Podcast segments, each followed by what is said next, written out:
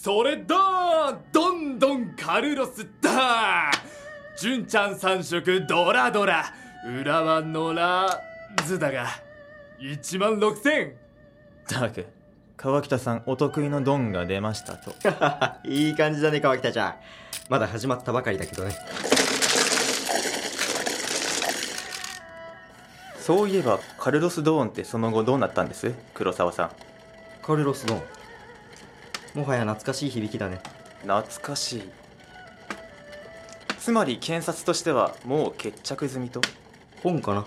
ポンときましたか。なるほど。遠からずですか。カルロス・ドーンってあのカルロス・ドーンですよね？一さんの。真面目か。他にいないでしょ？正確にはルノー。一産四菱アライアンスの元社長兼最高経営責任者であり一産と四菱自動車の元会長だそしてあの事件は。今現在まで黒沢さんが捜査の指揮を取られている。ですよね。えー、よく知ってるね。じゃあ事件の子供2年前一産の元 CEO カルロス・ドンは金融商品取引法及び会社法違反などで逮捕拘留されました。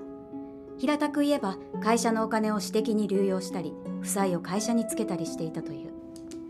そして4度にわたる逮捕と2度の保釈がなされましたが保釈期間中に元グリーンベレーを雇いドーンは自ら楽器ケースの中に隠れレバノンへ脱出した。ほんとハリウッド顔負けだよな。それが決着済みとはつまり検察はドーンの逮捕を諦めたんですか？さあそれはどうだろうね。おっとつもタイヤを飲みだ。飲み手で上がるなんて黒沢さんにしては珍しい。遠いんだな陽子くんの読みはこう一点のゲストそんなにいじめたりはしないよ。そもそもあれは国策捜査ですよね。国が検察を使ってドーンをはめた。うん。国が検察を使って？リーチ。当時フランス政府はドンを通じて一産そのものをほぼ手中にしていた。ほうその状況を嫌った日本政府は手段を選ばず検察を使ってドンを半ば強引に逮捕させた。陽子くんはそうお考えですか？しかしドーンがレバノンへと逃亡したため政府はそれ以上を追えずフランス政府と裏で手打ちを行った。そして検察にも逮捕を諦めるよう指示した。いかがでしょう？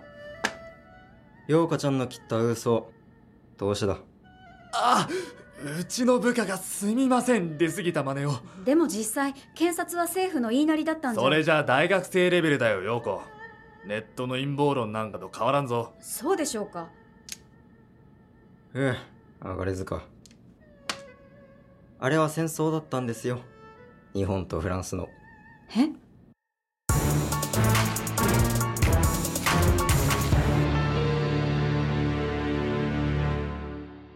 ご存知の通りテロ戦争などを見ても今の世の戦争は宣戦布告もありませんし軍隊だけが行うものではありません。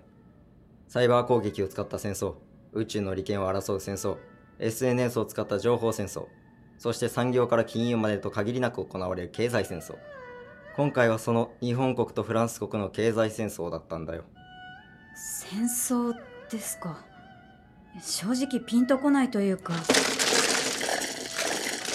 陽子ちゃん君がさっき言ったフランス政府と我が国の間で行われた手打ちって具体的には何？いやそれは。単なる憶測でしょ。うだから大学生レベルって言われちゃうんだよ。すみません。そういうところだよ。真のジャーナリストと素人の違いは。そういうところなんだと覚えておくといいよ。はい。素直でよろしい。ではその素直さに一つ教えてあげよう。ヒントは必ず目の前にあるこの麻雀の捨て牌のように。ヒント捨て牌ですか？さっき陽子が垂れ流した言葉の中にあるっつうことだよ。元グリーンベレーですか？C さすが小島ちゃん。鋭い。どういうことですか？私にはさっぱり。アメリカだよ。アメリカ？そうアメリカ。泣きついてきたフランスにアメリカが手を貸しドンを逃がして日本に手打ちをさせたんだ戦後何に対しても及び腰ない日本がそこまではしないだろうと高をくくってたフランス政府がまさかのドーン逮捕で焦った。彼の口から乗っ取りともいえる一産騒動においての一連のフランス政府関与が漏れるかもしれないってね。ドーンもやりたい放題だったからな。リーチフランスに泣きつかれたアメリカは CIA ではなく足のつかないように元グリーンベレーで服役囚のマイケル・メイラーを差し向けた。表向きはドーンに雇わせる形でねマイケル・メーラーはアメリカの敵とも言われてる男ですからね。そこがつながっているとは世界中が思わない。トース。そんな。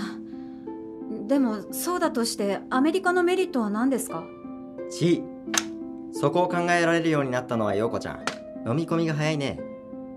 これは推測だけどフランスが Google や Amazon などのいわゆる GAFA に対してかけようとしていたデジタルサービス税に激怒したアメリカはフランスの輸入品に対して25%の報復税で対抗してこじれにこじれてた。あらかたフランスがデジタル税の税率でも譲歩してきたんだろう。そんなことが。初めは我々検察も気づかなかった。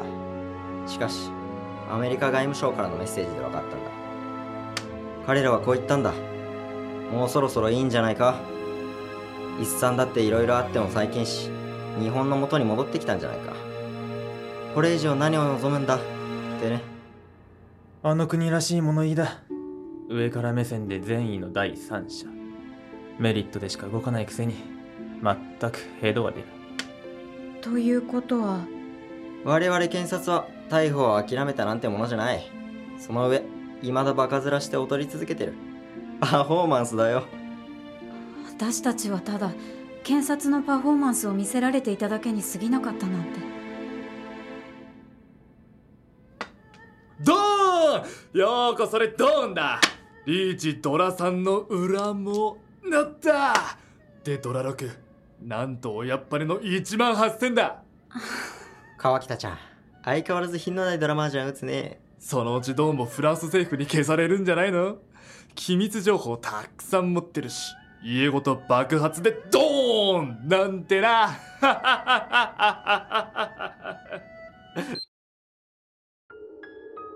カルロス・ドーン容疑者国外逃亡事件。遡ること2年近く前の話になりますが。一産社がその後自動運転システムに大きく舵を切り業績を飛躍的に伸ばしたことを考えると皮肉なものです。そして2020年8月4日レバノン・ベイルト港での化学物質の大爆発によってカルロス・ドーン容疑者の邸宅は完全に吹き飛び当時ドン容疑者は無事を伝えられていましたがその後の消息は不明です。